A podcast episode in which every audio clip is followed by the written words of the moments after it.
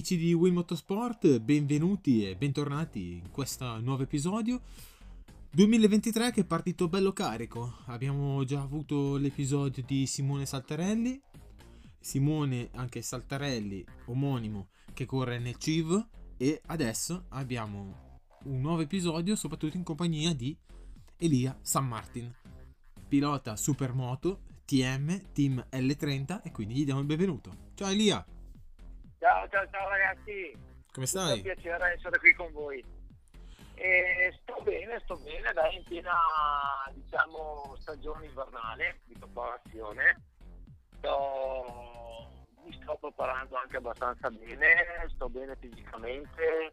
Sono, per ora sono riuscito a stare abbastanza larga di influenze, problemi vari, sì che insomma tutto, tutto da programma e niente, sono qui che aspetto diciamo, i test invernali proprio sulla moto e via via aspettiamo le gare insomma. Bene, adesso comunque feste finite, tenute alla larga e quindi adesso è ora di scendere in pista.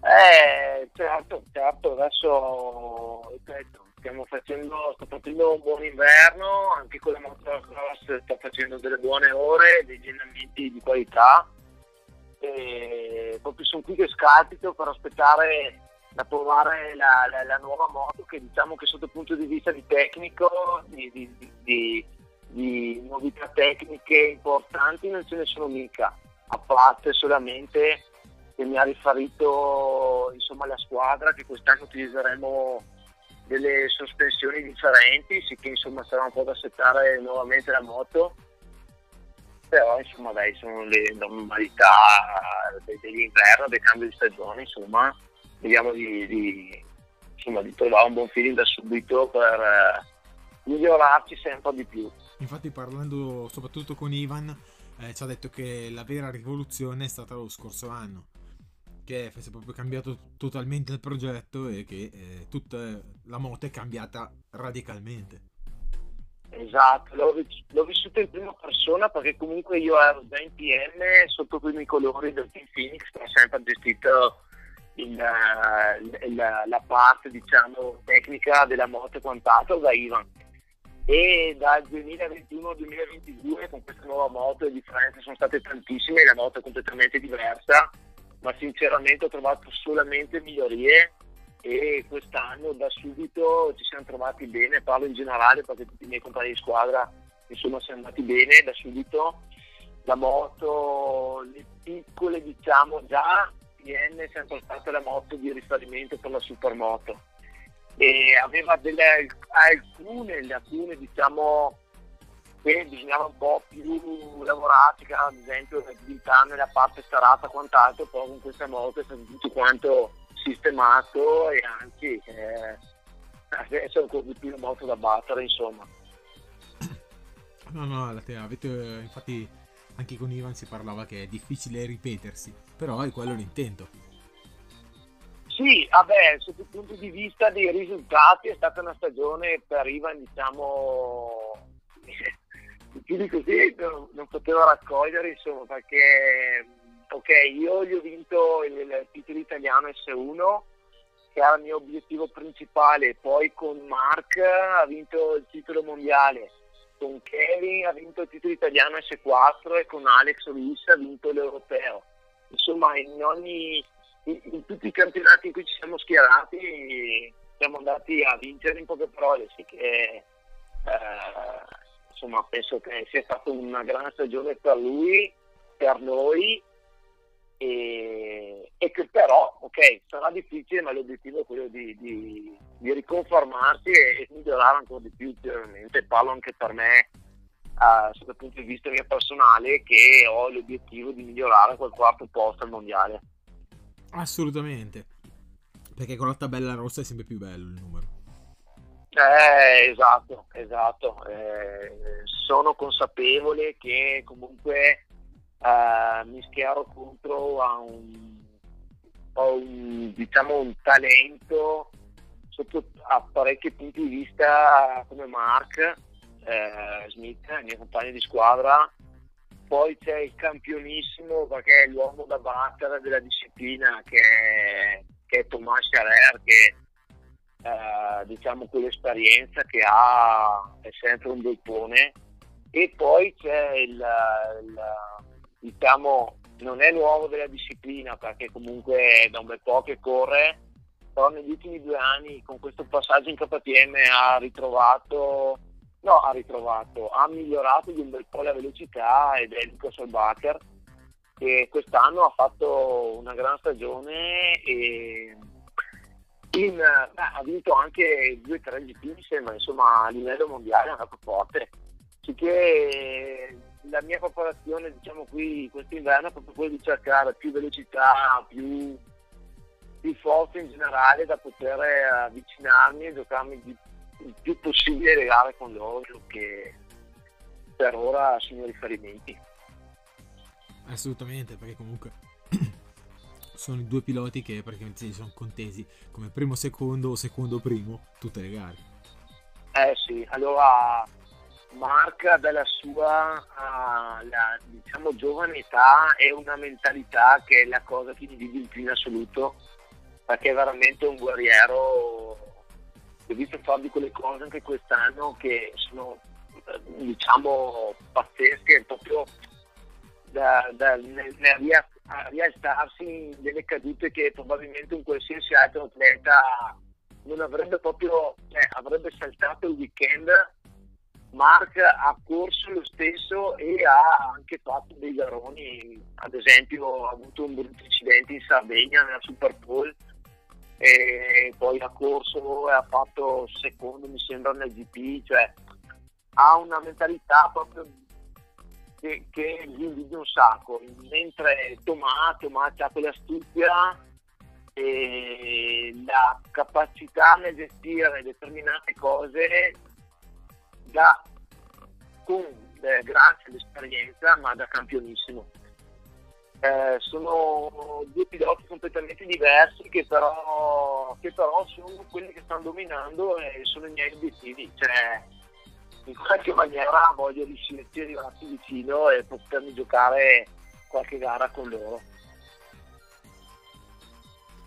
Appunto, no, comunque dai, eh, l'esperienza sicuramente non ti manca perché soprattutto avendoli in squadra, neanche da... sì, sono avversari ma soprattutto compagni, quindi si può soltanto che, eh, che imparare, soprattutto Mark che è L30, Thomas che comunque è sempre TM, però è un altro team.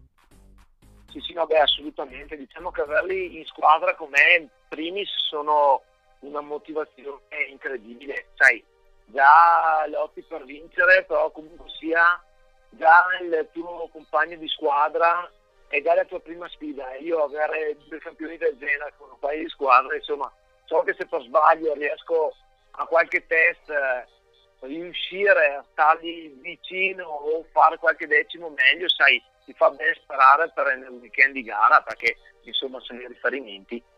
E come dicevo è, è, è motivo d'orgoglio essere in squadra con loro e, e da diciamo sono tre anni comunque sia che sono compagni di squadra di Mark diciamo perché comunque era sotto la tenda come anche con il Phoenix e mi ha, penso che mi abbia anche aiutato a crescere, no? perché comunque, come dicevo prima, uno stimolo, eh, le, diciamo, la gerarchia della tenda, essere, essere, essere, il numero uno sotto la propria tenda è uno dei primi obiettivi di un pilota, diciamo quando corri per un team e che sia comunque il campione in carica, insomma, ti, ti aiuta, ti aiuta a a, vedere già ti fa stare a livello.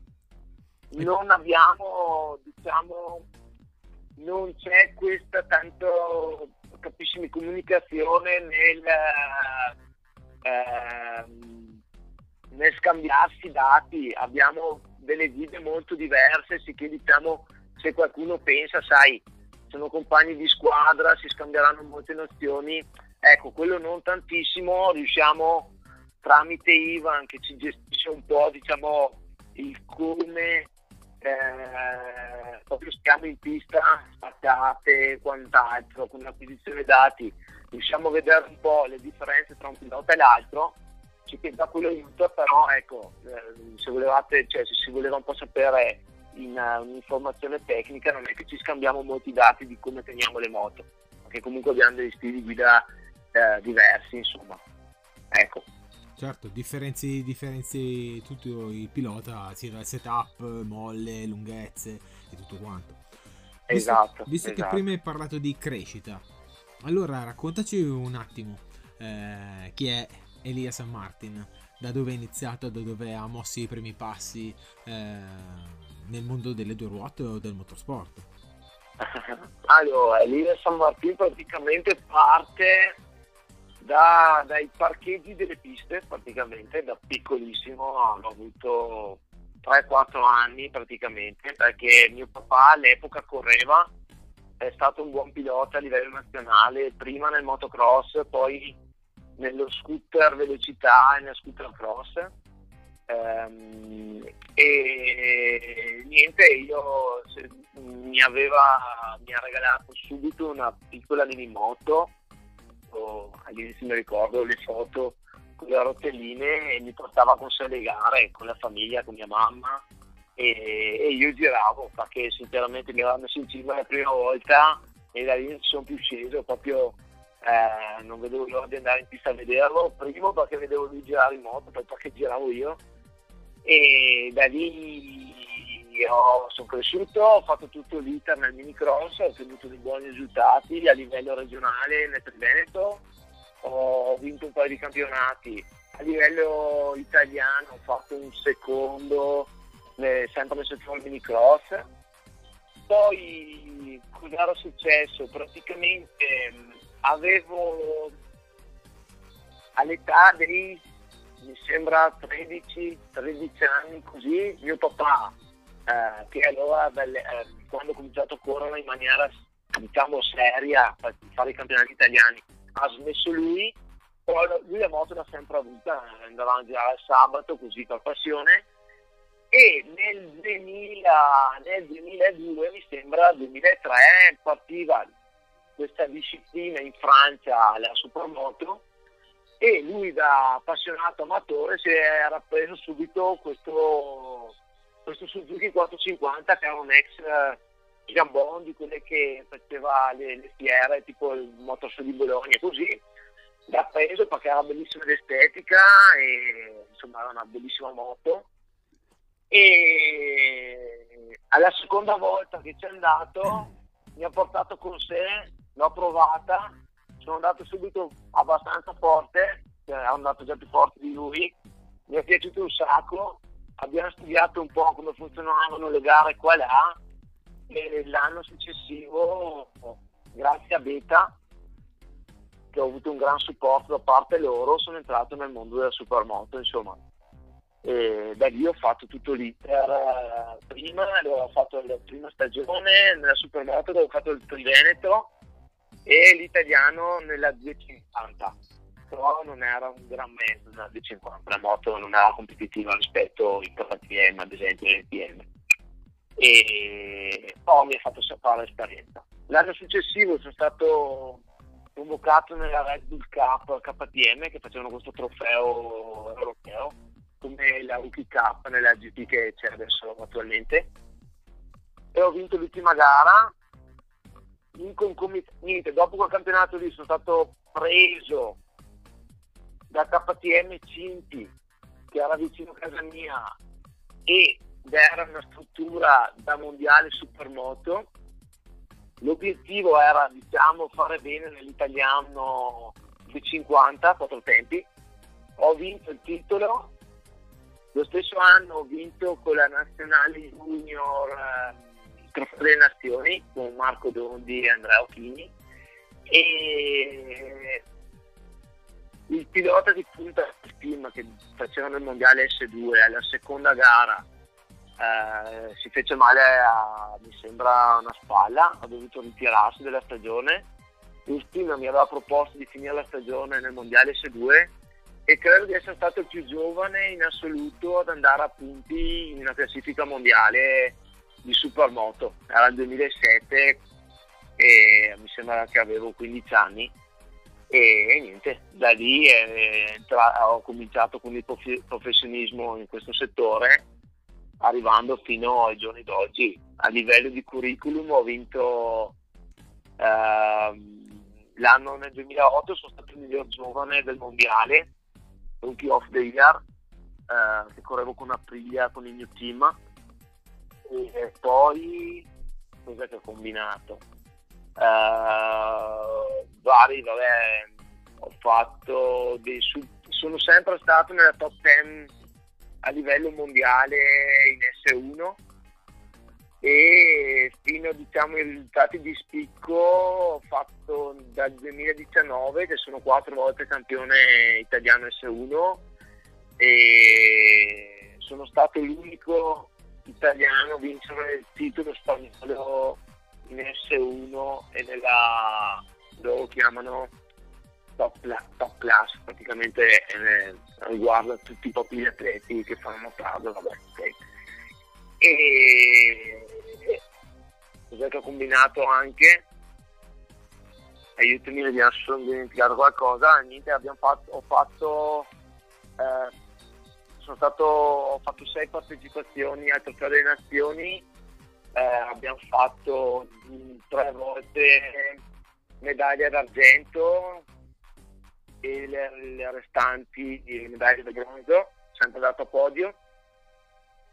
E ho, ho vinto l'europeo nel 2019, light, e ecco, ho fatto tutta la lista di, di, di, di, tutti i miei titoli, insomma, questo è un po' il mio curriculum. Che eh, già fin qui basterebbe e avanzerebbe.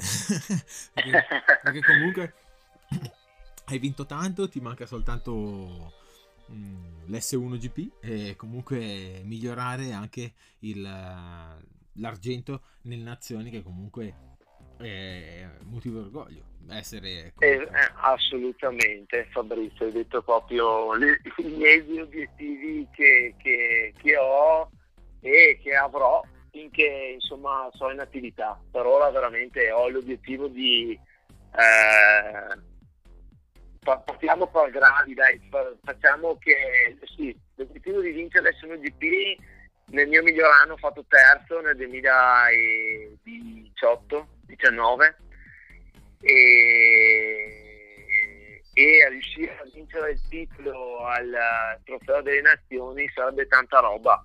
Sai, una gara che si fanno su tre piloti e attualmente non, non è che abbiamo una nazionale diciamo a livello inferiore, è che ci scontriamo con una Francia che è molto molto molto forte e oltre a essere molto forte schierano due squadre che un po' si complicano sempre un bel po' la vita insomma.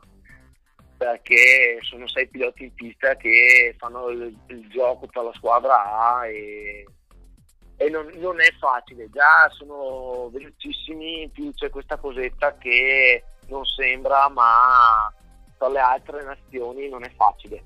Però ecco, ecco questi sono gli obiettivi. No, no, certamente, quando hai sei piloti in pista che... Mm uniscono e si coalizzano per arrivare all'obiettivo, capisci che eh, quando ne batti uno ne hai altri cinque. Eh, esatto, esatto, hai detto proprio, hai detto proprio la, la, la, la, situazione della, del, di quella gara lì attuale, insomma, che eh, da schierano una Francia a, eh, imbattibile diciamo perché comunque era un Thomas Chaver che ha una certa esperienza ed è fortissimo, una volta campione del mondo. Poi hanno una scuola a livello proprio di giovani che ne stanno facendo crescere veramente tantissimi e tutti forti.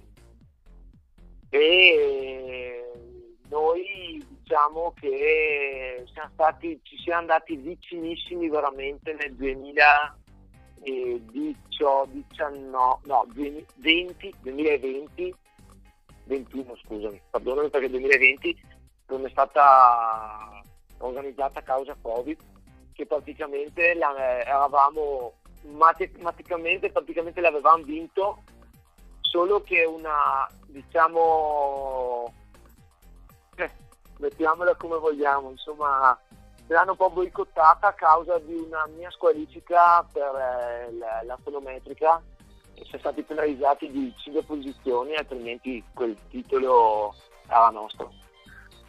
Per la fonome- fonometrica? Sì, ma c'è tutta un po' una storia così. Cioè, lo, eh, Dai, metto, mettiamo, è lo scarico che fa troppi decibel? Esatto, perché purtroppo, sai, allora Tomà aveva la stessa identica moto, fatalità sono stato sorteggiato io, eh, è l'unica moto che è in ordine TM sotto il punto di vista della fonometrica e sai, eravamo praticamente in testa alla gara di punteggio e quant'altro, gara Parigi, non era più stata battuta la Francia, è stata battuta dall'Italia in casa propria probabilmente eh, puzzava un po' e fatalità è andata a finire così. Però dai, eh, noi crediamo nel bene e speriamo che non sia stata boicottata e che veramente la mia moto non era a norma e finita lì. Beh, non facciamo su polemiche per niente, insomma. Un bel DB killer e via. Esatto, dai. mettiamola così. E via.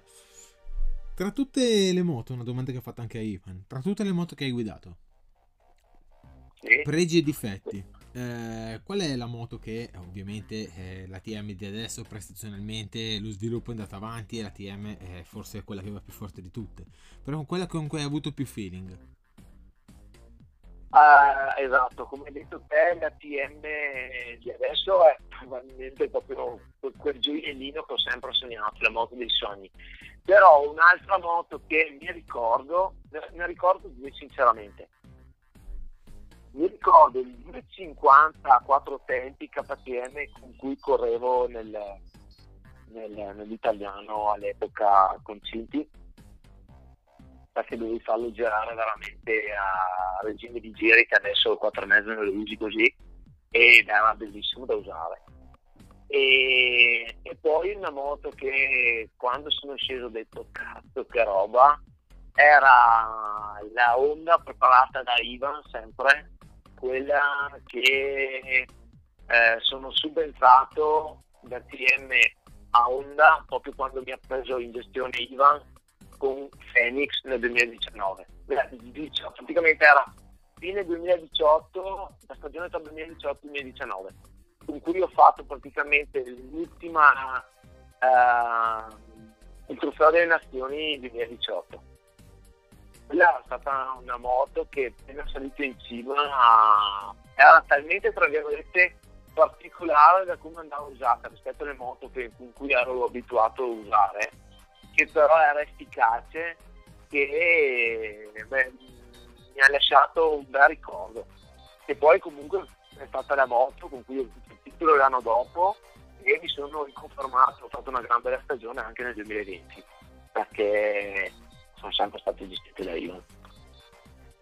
Quindi poi dopo voi usate tutti Metzler? Esatto. Da esatto. 17? No, allora, io ehm, ho, utilizzo il 16,5. Mm. Eh, della tenda penso di essere l'unico perché poi allora Marco usa 17 e tutti i velocisti usano 17. Io sono l'unico che negli ultimi due anni ha usato il 16,5. Eh, perché ho scelto non perché cioè, a livello di performance è è uguale a 17 assolutamente, solo perché praticamente in queste stagioni avevamo l'obbligo del 16 con uh, nel, mondia- nel, mondiale ed era un po' quella misura di cerchio che si avvicinava di più poi al Michelin, ok? Siccome facevi una domenica la domenica dopo Michelin, insomma per non avere un scompenso 16-17, 16,5 o 16, eh, mi sono sempre trovato abbastanza meglio, insomma. Ecco. Quel mezzo pollice era un compromesso. Sì, sì, sì, no, no, infatti, ecco, mi sono sempre, l'ho sempre gestita abbastanza bene.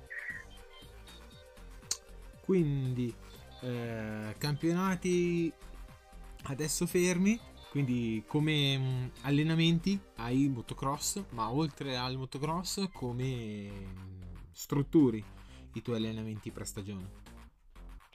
Allora, ehm, diciamo che faccio il grosso proprio in queste fasi qua, perché poi durante la, setti- eh, la stagione tra una gara e l'altra diciamo ti fai il tuo allenamento cardio un po' abbastanza sciolto per tenere il mantenimento, però adesso ci sto dando dentro abbastanza pesante. E alterno a giorni, faccio un giorno di forza magari eh, che, di, che di gruppi muscolari non, non, faccio mai total body, un giorno magari faccio spalle, gambe, insomma vario un po' a seconda anche di come mi sento fisicamente.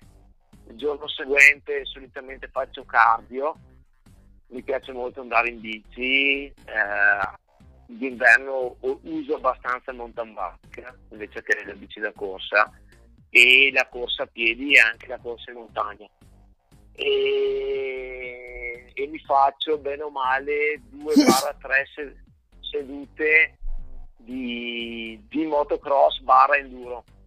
Uh, ora vivo, vivo, con la mia fidanzata Sabrina qui a Riva del Garda, lei è proprietaria di un impianto importante nel mondo dell'enduro, il Borilio Flow Park, sì che ho questo impianto in cui è la, è la mia base degli allenamenti praticamente sì che pratico molto enduro poi quando ho bisogno diciamo di velocità faccio un po' diciamo non è, non è velocissima diciamo come, come pista allora vado in cerca un po' di farmi delle giornate nel cross e ecco questo qua è un po' l'inverno diciamo. Uh, sto seguendo molto anche oltre alla carriera mia da, da pilota. Eh, sono tecnico federale per la Federazione Motociclistica Italiana e sto facendo, sto facendo crescere, cominciare e migliorare parecchi ragazzi adulti e molte ragazze, sempre qui nell'impianto della mia fidanzata che ha, la possibilità di noleggio dal bambino al grande, che sono, sono mi sto dedicando molto anche a questo e insomma eh, mi, che mi soddisfa molto e, e, niente, ecco questo è un po' diciamo l'inverno. Istruttore federale, eh, come anche molti piloti, eh, soprattutto mh, mm, queste insegnare il tuo sapere, eh, insegnare comunque tutti questi anni di gare, soprattutto eh, portare anche eh, bambini e ragazzi questo nuovo approccio, soprattutto a, a avvicinarli alle discipline, penso che sia importantissimo. Guarda, sinceramente Fabrizio mi sto quasi togliendo molte volte eh, tante soddisfazioni quasi come non so andare a po' di una gara perché eh, sai ormai ho, ho 31 anni, non sono, non sono, un giovanissimo, poi insomma nella disciplina ho l'età giusta insomma e, e ho, una, ho, ho, ho, una, buona esperienza, no? un, bel, un, bel, po' d'anni di esperienza, sì che tramandarli ad evitare determinati magari errori commessi a qualche ragazzo che sta cercando di emergere per farlo arrivare prima all'obiettivo ti gratifica un sacco sotto il punto di vista quando hai di fronte a te da seguire l'agonista.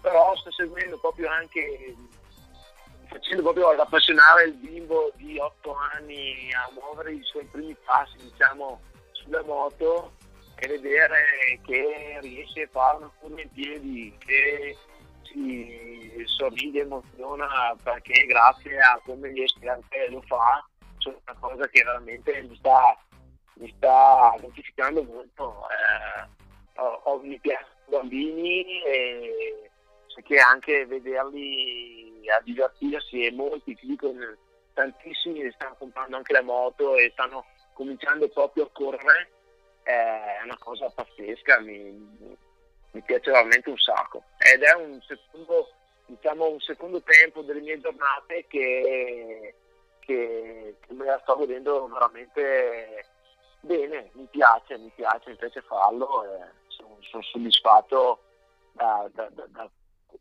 da, come diciamo dal senso che ho. No, no, certo, perché comunque eh, insegnare di solito è vero, hai tanto sapere e tanto lo sviluppo che fai nelle gare. Che comunque è un pilota, che comunque sei un pilota che vincente, è un pilota che vince, quindi anche il sapere eh, lo maturi soprattutto facendo esperienza nelle gare, che non è, totalmente eh, per tutti. Di sicuro ehm, aver fatto esperienza e anche sapere insegnare, soprattutto, non va di pari passo, perché comunque bisogna avere pazienza, a, a, amore anche per la disciplina, amore anche per tutto quello che eh, concerne anche e soprattutto sapere incentivare, motivare anche gli allievi, quindi è doppiamente importante. Ah, assolutamente, assolutamente, anche perché questo, come dico sempre io ai miei ragazzi, e comunque anche i genitori, perché in tanti casi hai a che fare con il genitore, no? Che un po' diciamo eh, spinge un po' troppo e quant'altro, che per magari i bambini in crescita non fa tanto bene. Eh, è uno sport che insomma principalmente l'atleta si deve divertire, deve prenderlo come un gioco per molto tempo e per i più piccolini bisogna non forzare, non bisogna uh, assolutamente alzare la voce, perdere la pazienza perché comunque è uno sport che la calma in determinati casi è fondamentale anche perché comunque è uno sport pericoloso che se si agita qualcuno non sempre funziona molto bene diciamo il giochino. E sicché insomma sai un po' avendo cominciato da piccolissimo mi ricordo un po' l'atteggiamento che aveva mio papà con me che è sempre stato un gran istruttore nel, nel, con me sto riadottando un po' la sua pace, la sua calma diciamo e la, la, maniera che aveva con me un po' io di mio sono un ragazzo tranquillo, buono diciamo e che molto appassionato perché mi reputo un super appassionato e cerco di tramandare tutta la passione che ho nella maniera più divertente possibile immaginabile insomma. Sia dal ragazzo che alla domenica per andare a fare una gara internazionale d'Italia motard che con il bimbo che sta cercando o la ragazza che deve capire, gli piace un po' il mondo del frode, vorrebbe provare a insomma prendersi la moto e fare tutto diciamo, il percorso per arrivare a una possibile gara o anche da solo divertirsi in pista. No, no, hai toccato un tema che è importantissimo, soprattutto i genitori, perché ehm, almeno i genitori nelle categorie minori soprattutto sono i primi tifosi, sono i primi mm, accompagnatori, ecco eh, dei bambini, sono quelli che forse iniziano a compiere i primi passi, soprattutto in ogni categoria, ecco, sia calcio che basket, e soprattutto anche nel mondo dei motori, perché mh, sono quelli che accompagnano, sono i primi meccanici, ecco, i primi quelli che insegnano un po'.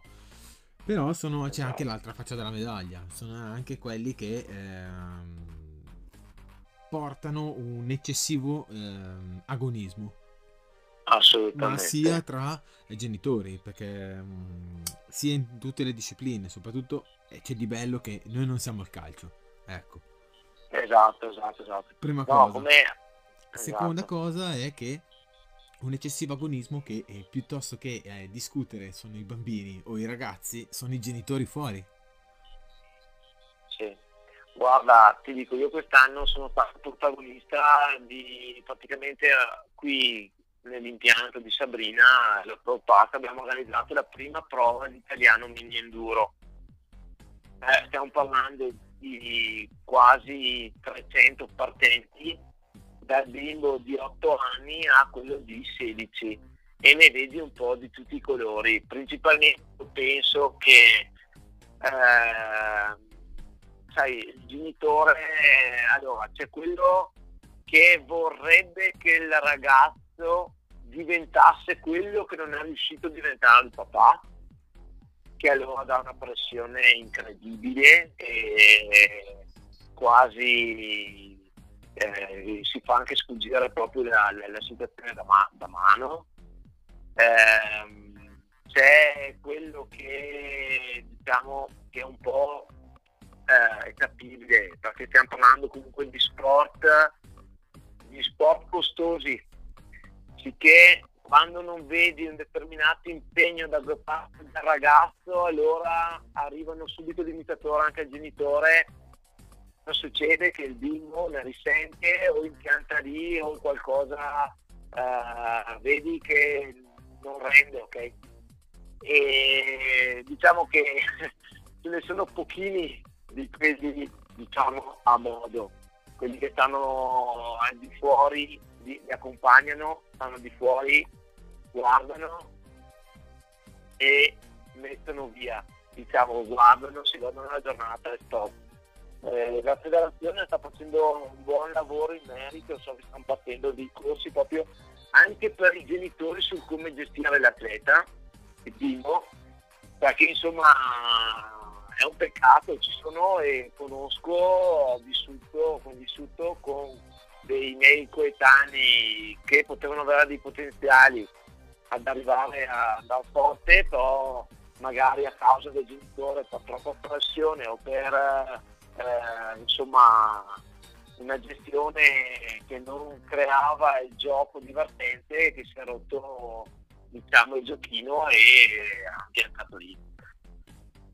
Cioè, è difficile da gestire, ripeto, la federazione sta un po' adesso cominciando a fare questi queste giornate di, di, di, di, corso proprio per queste chiacchierate con i genitori per evitare queste problematiche qua.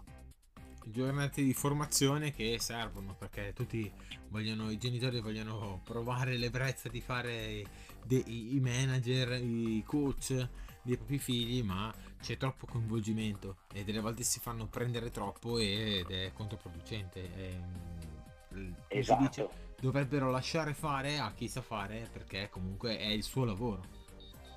Esatto, io poi eh, ribadisco sempre che non è per forza di cose che ci voglia sempre un coach, perché comunque è uno sport che è bello anche da gestire in famiglia, ok? Io mi ricordo si partiva con il camper, il sabato sera si andava alla gara, tranquillità, cioè, però devi te genitore crea, cioè, creare quel clima che se il risultato viene, viene, eh, se non viene pazienza.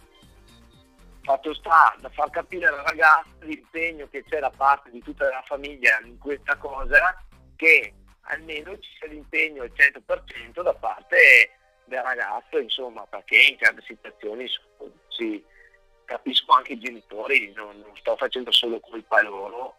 Eh, Ecco, ci vuole quella giusta istruzione, quella giusta motivazione al cazzo, che l'impegno ci sia eh, e, e quel, quel, giochino che se va tutto bene il risultato è bello, si è vinto tutti insieme, se non arriva a quello che si sperava va bene lo stesso, si lavora per migliorare, punto. Assolutamente, perché soprattutto è quello l'importante eh, e quando si parla soprattutto di eh, piloti che eh, purtroppo tutti, so, tutti, sono abituati al mainstream, cioè praticamente a guardare, perché purtroppo c'è quello in televisione e tutti guardano il eh, massima eh, definizione di sport, cioè vuol dire motocross a alti livelli, MotoGP a alti livelli e tutto il mondo. Però comunque non guardano perché molti non lo sanno tutto quello che c'è dietro, cioè quanti sacrifici, quanta gavetta, quanto allenamento c'è dietro.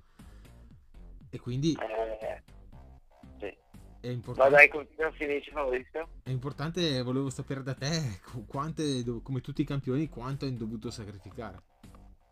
Ah, praticamente devi vivere per quello, perché io diciamo Uh, sono sempre stato uno, io ad esempio coach non li ho mai avuti, ho sempre avuto solo mio padre a gestirmi, però ho imparato da subito il, il lavorare, ok?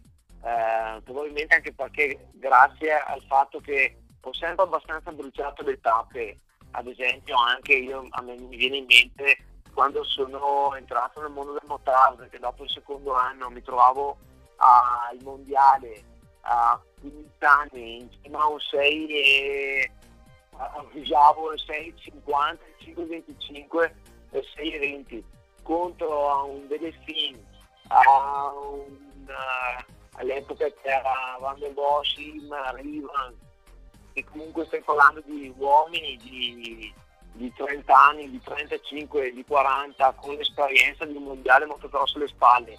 Fisicamente, cioè, uomini, cioè, mi ricordo Bellettini era una bestia, cioè eh, entrare in gara con loro, quella mentalmente io lavoravo come una bestia tutti i giorni, non, non c'era giorno che non mi allenavo, eh, all'epoca facevo fatica in moto perché non avevo la patente, si che solamente a corto libero, a, cioè, a palestra, a correre o in bici e non me l'ha mai insegnato nessuno, l'ho fatto sempre di mia spontanea volontà perché volevo arrivare, mi avevo posto degli obiettivi e pian pianino a gradini io sono sempre, sempre, sono sempre salito su questa scalinata, però una cosa bella che mi, mi piace, che ho sempre motivazione, è che la voglia che avevo all'epoca ce l'ho tutti i giorni anche a oggi, cioè non esiste l'ultimo dell'anno, Natale o festa per me, per me è allenamento tutti i giorni, eh, sicché sai, non hai fatto la vita di un normale ragazzo che ha 20 anni, il sabato, il venerdì sera, eh, insomma esce, fa la bravata, le ho fatte, le ho fatte proprio in piccolissime parti delle off season, però poi la mia vita è stata l'allenamento, la moto, il lavorare per la moto e, e ecco, eh, quella è un po' la vita che dicevi te di sacrifici, che però diciamo sacrifici è un po' una parola diciamo pesante perché sinceramente non, non mi è tra virgolette mai pesata perché proprio come ti dicevo prima la voglia che avevo all'inizio ce l'ho tut, tutt'oggi sì, sì, è diventato il tuo lavoro, eh, cioè, eh, più che sacrificio, diciamo che hai dovuto fare dei, mm, dei compromessi, hai dovuto sacrificare qualcosa, ecco. Esatto, esatto, che magari un giorno quando pianterò lì, dai, però, ecco, vediamola così.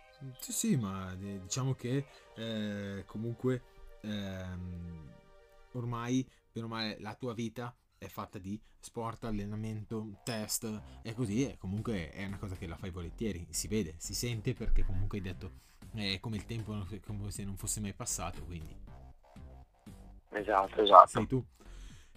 E stavi parlando prima di eh, un pilota che hai accennato, Delefin.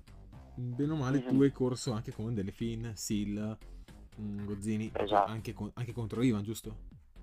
Eh, sì, sì, sì, sì. Oh, sì, sì. Ivan, eh, Van de Bosch, Chambon. E quindi esatto. chi è eh, tra tutti questi campioni? Quindi hai visto anche il Motard mh, mm, nel, nel, suo pieno splendore degli anni d'oro. Esatto. E quindi chi tra questi, eh, senza fare una classifica, ti ha, ti ha colpito molto di più? Cioè chi è stato il tuo allora, il tuo idolo livello... che quando, quando correvi eh, volevi essere come lui? Allora, a livello... Allora, mh, ho sempre proprio avuto un'ammirazione per uh, Gerard Delfin perché uh, per la, proprio la grinta agonistica che aveva. E poi è un tipo molto simpatico. Uh, io che all'epoca ero diciamo un bambino eh, eh, veniva con me, chiacchieravamo, cioè, mi, ha dato una, mi dava delle mano, mi dava anche una mano. Eh, insomma ho avuto un buon rapporto, come ho avuto un grandissimo rapporto anche con Adrien Charer, che è stato un altro grandissimo campione eh, che tuttora tra l'altro mi gestisce in Furia, è il brand di tutte che mi supporta, che è gestita da Adrien e, diciamo che li ho ammirati tutti, ognuno aveva una particolarità eh, che si faceva guardare che ho studiato. E a livello italiano Ivan è sempre stato un riferimento per me eh, anche perché lo seguivo anche da bimbo quando correva nel motocross perché pensate ti do, ti una curiosità abbastanza importante che il mio primo team nel motocross, nel minicross nel 98 era il team di Ivan Nazzarini, praticamente lui aveva un team e nel settore minicross aveva me un altro ragazzo. Sicché io dall'epoca che mi facevo ancora il motocross, poi ho interrotto la sua, la sua carriera per un piccolo periodo prima di passare al motard, eh, poi io Ivan l'ho sempre un po' guardato, mirato, insomma. E ecco, insomma, è stata una generazione in cui è, stata, è stato difficilissimo correre contro di loro perché era il periodo delle case ufficiali. Cosa voleva dire? Che praticamente oltre ad avere l'esperienza che avevano, oltre a essere veloci e forti, avevano anche dalla loro diciamo, le squadre ufficiali, cioè il, il materiale tecnico e quant'altro. E esordire con loro in quegli anni lì era durissimo perché io non ho mai avuto diciamo, budget, ho sempre corso con la mentalità del professionista, cioè io dovevo vivere grazie cioè il mantenermi era dovuto al correre in moto. Sicché ero gestito da, chiamiamole squadre minori perché non avevano supporto ufficiale, e che però era di, erano di fronte a delle spese abbastanza importanti tra me e il gestire la stagione, sicché test non ce n'erano, si andava a fare solo le gare e io mi trovavo, ho fatto praticamente il mio più grosso delle, stagio- delle, delle, delle mie stagioni fino diciamo al 2019 che gli allenamenti erano di non sto scherzando, cioè eh, si andava proprio a correre la domenica, qualche test, fai conto erano 5 test in tutta la stagione e poi si andava a, a fare le gare contro questi mostri sacri qua, oltre che alle case ufficiali sinceramente già nel 2010 che era ancora un periodo, no, nel 2008 aver fatto, eh, mi sembra di aver concluso decimo, undicesimo nel mondiale S1, che era la mia prima stagione nel mondiale, era stata una cosa allucinante per me, infatti ero stato rookie of the year e, ed era una previa standard gestita da degli appassionati che facevano tutt'altro lavoro durante la settimana, prendevano il camper, mi, mi passavano a prendere in autostrada, al casello dell'autostrada, mi portavano a correre e ci, rivedavamo la domenica seguente o il venerdì seguente alla gara successiva. Cioè, eh, io mia, cioè, l'epoca di quei mostri sacri l'ho vissuta così eh, sì che gara dura un po' tutto quanto, l'emozione di essere lì, eh, giocarsi le gare con loro, qua e là, è stata una cosa dura però, cioè, no dura, durissima, che però negli anni eh, crescendo, facendo l'esperienza, sai, dal 2008 che tu facevi undicesimo, dodicesimo, vedere Sil che era appena passato in Suzuki e faceva quarto, quinto, terzo, si giocava dei podi.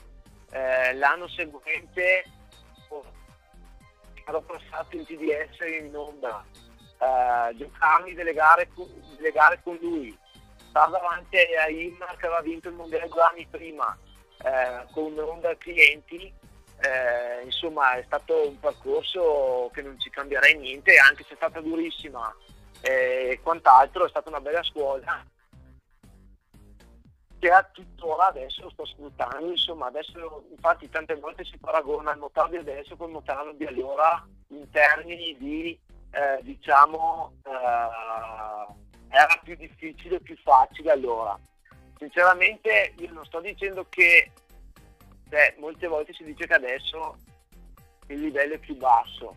Io non la penso così perché vivendo il come correvo all'epoca, il come sto correndo adesso, tante volte mi verrebbe da dire, caspita, ma se, non so, magari i primi anni no, però già nel 2012-13 aver avuto una moto con potenziale come ora, eh, la posizione di adesso, con, cioè, mi sarebbe piaciuto vedermi all'epoca, anche perché, eh, sai, oltre a tutti i problemi che c'erano, Uh, molte volte mi trovavo a fare dei weekend di gara che se erano sette treni a disposizione di gomme e i piloti ufficiali che andavano lì per correre li usavano tutti, ci sono stati dei casi che magari io ho corso anche con quattro treni, invece che, cioè, insomma, erano delle differenze importanti che però, insomma, come dicevo prima, mi hanno fatto crescere e mi hanno fatto arrivare ad essere che sono oggi, che insomma con dei obiettivi ancora importanti che però sono felice di quel che ho conquistato fino ad oggi. Ecco, però mh, risollevando un po' la questione che in tanti casi un po' si prende in considerazione il motor dell'epoca e il motor di adesso, io non, sinceramente non mi sento proprio di dire che il motor di oggi il livello è più basso, anzi sinceramente sotto il punto di vista della velocitatura dei piloti eh, di sicuro che è molto diverso è il budget, il budget dei piloti e, di, e dei team. Ecco, all'epoca sì, c'erano griglie molto più piene, però c'erano anche diciamo 4-5 ufficiali in campo, adesso ce n'è una sola praticamente, sì che sai è una bella differenza. Sai che secondo me non è che il livello è più basso o il livello è più alto, perché secondo me il livello è... c'erano molti più forse top rider a- all'epoca che si giocavano le gare sempre quei 6 7 eh, esatto. Ecco, bravo. No no hai detto, hai detto, hai detto giusto Fabrizio c'erano più top rider perché c'erano più casi ufficiali in campo esatto. no? logicamente il top rider è il professionista e si deve mantenere di quello Secondo me, secondo me è quello, però la cosa che ha tolto un filo che di, forse che è sbagliato dire interesse è eh, che eh, mh, la mancanza dei media. Soprattutto eh. una, tele, una, televisione tipo Sport Italia, adesso mi viene, ne cito una a caso, che aveva i diritti. Certo, certo che era, che era la, la, la, la, televisione che ci, ci trasmetteva tutte le domeniche. Esatto e, eh, eh, soprattutto se dai copertura televisiva la gente ti segue perché comunque due ruote è bello adesso per dirti sabato, sabato, domen- sabato notte comincia Supercross sì, sì. c'è il modo di seguirlo volendo volendo esatto. c'è il esatto. modo di seguirlo eh, gli appassionati tipo anche io lo seguo però se tu non wow. hai modo di seguire una disciplina io, io in merito eh, stai dicendo delle cose giustissime, spero veramente che chi di dovere se, ascolti, perché allora in ambito italiano FX Action eh, sta facendo un gran lavoro perché diciamo le gare del campionato italiano riesce a vederle in diretta tutte le categorie che è una bella cosa perché dà la possibilità di seguire il professionista ma anche il bimbo che fa la junior ed è una cosa bella. Sì, non c'è la tv, c'è questa diciamo, moda di adesso che sotto certi punti di vista è più sfruttabile che è, sono il mondo dei, dei social con YouTube che c'è la diretta. La cosa che manca adesso, che secondo me è lo spettacolo che facciamo in pista, sia a livello di velocità che a livello di sfide, ma dal primo all'ultimo, dal primo al 32esimo, cioè, ve lo garantisco io che sono botte da ordi, è nel mondiale. Nel mondiale manca la copertura televisiva in maniera eh, diretta, streaming anche, ok? Come potrebbe essere Supercross sabato. Stanno facendo degli highlights che insomma un po' va a sminuire proprio la bellezza della diretta, ok? Della metafisica, guardare cosa succede in diretta.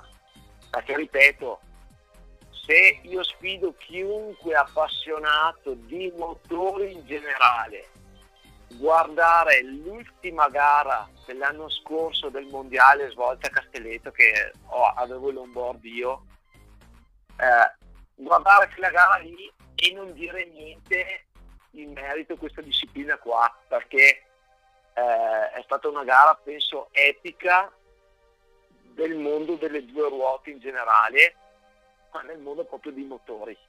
Se, ti, se vi capita, ragazzi, guardatela, eh, è stata una gara dove Mark e Tomà si giocavano il titolo proprio a punti e fino all'ultima curva io eh, come dicevo prima riprendevo, ero compagno di squadra di Mark, eh, insomma sono state delle botte da Orbi dall'ultimo, dal primo all'ultimo giro, insomma gara spettacolarissima. E insomma mi dispiace che il promoter a livello mondiale non spero che per il 2023 insomma facci qualcosa in merito perché ripeto il livello dello spettacolo in pista eh, è, è, veramente a un livello che non si è mai visto diciamo nel moto e infatti manca proprio la copertura televisiva perché comunque quando tipo si organizzavano anche sui piazzali le gare eh, c'è sempre il pienone.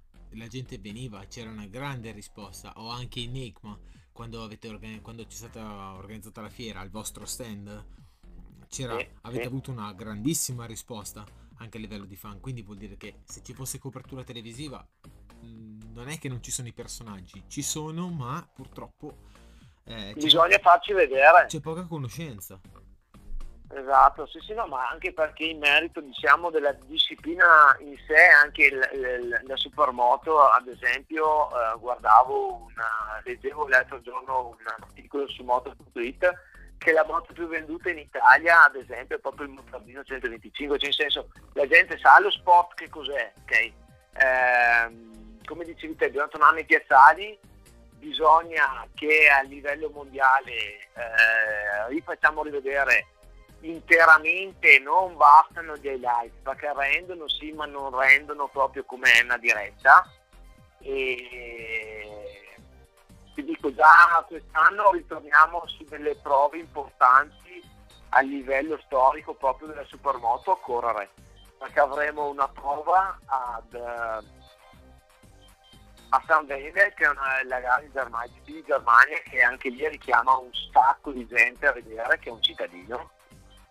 Poi si farà la prova del, del mondiale a Mete che è ad esempio quest'anno uh, che è andata benissimo in Belgio, uh, c'erano oltre 25.000 persone, cioè se andiamo noi vicino alla gente, la gente c'è eh, a vedere, è una disciplina che si può fare diciamo un po' ovunque e vediamo un po' che sfruttino questa, questa nostra possibilità. Eh, chiaramente nei limiti della, della sicurezza che però insomma se anche per noi piloti la... capisci se c'è gente a guardare restiamo anche un po' più volentieri capito? Quella è un po' la questione. Certo. E, e, ma la rischi volentieri perché caspita corri davanti caspita cioè, eh, io l'ultimo anno che sono fatto il shootout lì ad Ekman l'ho vinto io al 2018 ci sono state 30.000 persone a guardare, è un sì. disastro. Eh, cioè, la gente viene a vedere una disciplina spettacolarissima e solo che eh, dobbiamo, i promoter devono un po' gestire in maniera diversa, sì. specialmente secondo me a livello mondiale. Anche nell'area Moto Live ci sono state delle grandissime gare di motarda ad Eikma, me le ricordo anche sotto l'acqua. Quindi... Sì, sì, sono, molto spesso le abbiamo fatte sotto l'acqua. Ecco, sì. io ero uno di quelli che vi guardava. Sei no, no, beh, ma è fatto... Bisogna tornare, no, cioè non è che bisogna tornare, un calendario fatto bene, sinceramente, è quello del 2023, in cui abbiamo, uh, ok, abbiamo Busca, abbiamo Pleven che torna a una pista storica eh, che era stata la prima pista a inventarsi questa terra asfaltata, con i salti asfaltati, e poi c'è San Vendel e Mete che sono dei cittadini, e poi sai che non mi ricordo più quali sono le altre due tappe, eh, anzi Alcaraz, è una bella pista spagnola, e adesso mi sfugge l'ultima tappa. Non lo so, non mi ricordo. Vabbè, abbiamo il trofeo delle nazioni a Castelletto l'anno prossimo. Io ragazzi vi invito tutti perché dovete fare un po' di casino e aiutarci nella nazionale. Eh. No, no, assolutamente. Penso che, penso che ci vedremo, soprattutto anche alla prima, ma poi dammi, ci risentiamo, ci ridai tutte le date e... Assolutamente, che abbiamo bisogno del vostro supporto. E facciamo una, facciamo una cosa carina. Bene. Guarda, L'ora è, è scivolata anche con te perché è stata super piacevole. Quando si parla di motori praticamente eh, siamo a casa e quindi io ti ringrazio e praticamente sei stato uno dei primi a inaugurare gli episodi nel 2023 quindi ti faccio soprattutto gli auguri di buon anno e penso che sia iniziato bene ti ringrazio e ci risentiamo presto Ragazzi, vi ringrazio io voi, è stato un piacere, abbiamo passato un'ora che mi sono divertito anche un sacco e vi faccio tanti auguri di buon anno, vi auguro un buon 2023 e oh, ci vediamo in pista e vi aspetto. Assolutamente, rispondiamo positivamente e ci vediamo in pista. Ringraziamo appunto Elia per uh, il tempo che ci ha dedicato e al prossimo episodio. Grazie. Ciao ragazzi. Ciao ragazzi. Ciao ciao. Se sei alla ricerca di motori, Will Motorsport è il podcast che fa per te. Lo trovi su tutte le piattaforme Spotify, Anchor, Other, Google Podcast, Apple Podcast e Overcast. Segui la pagina Instagram e unisciti al canale.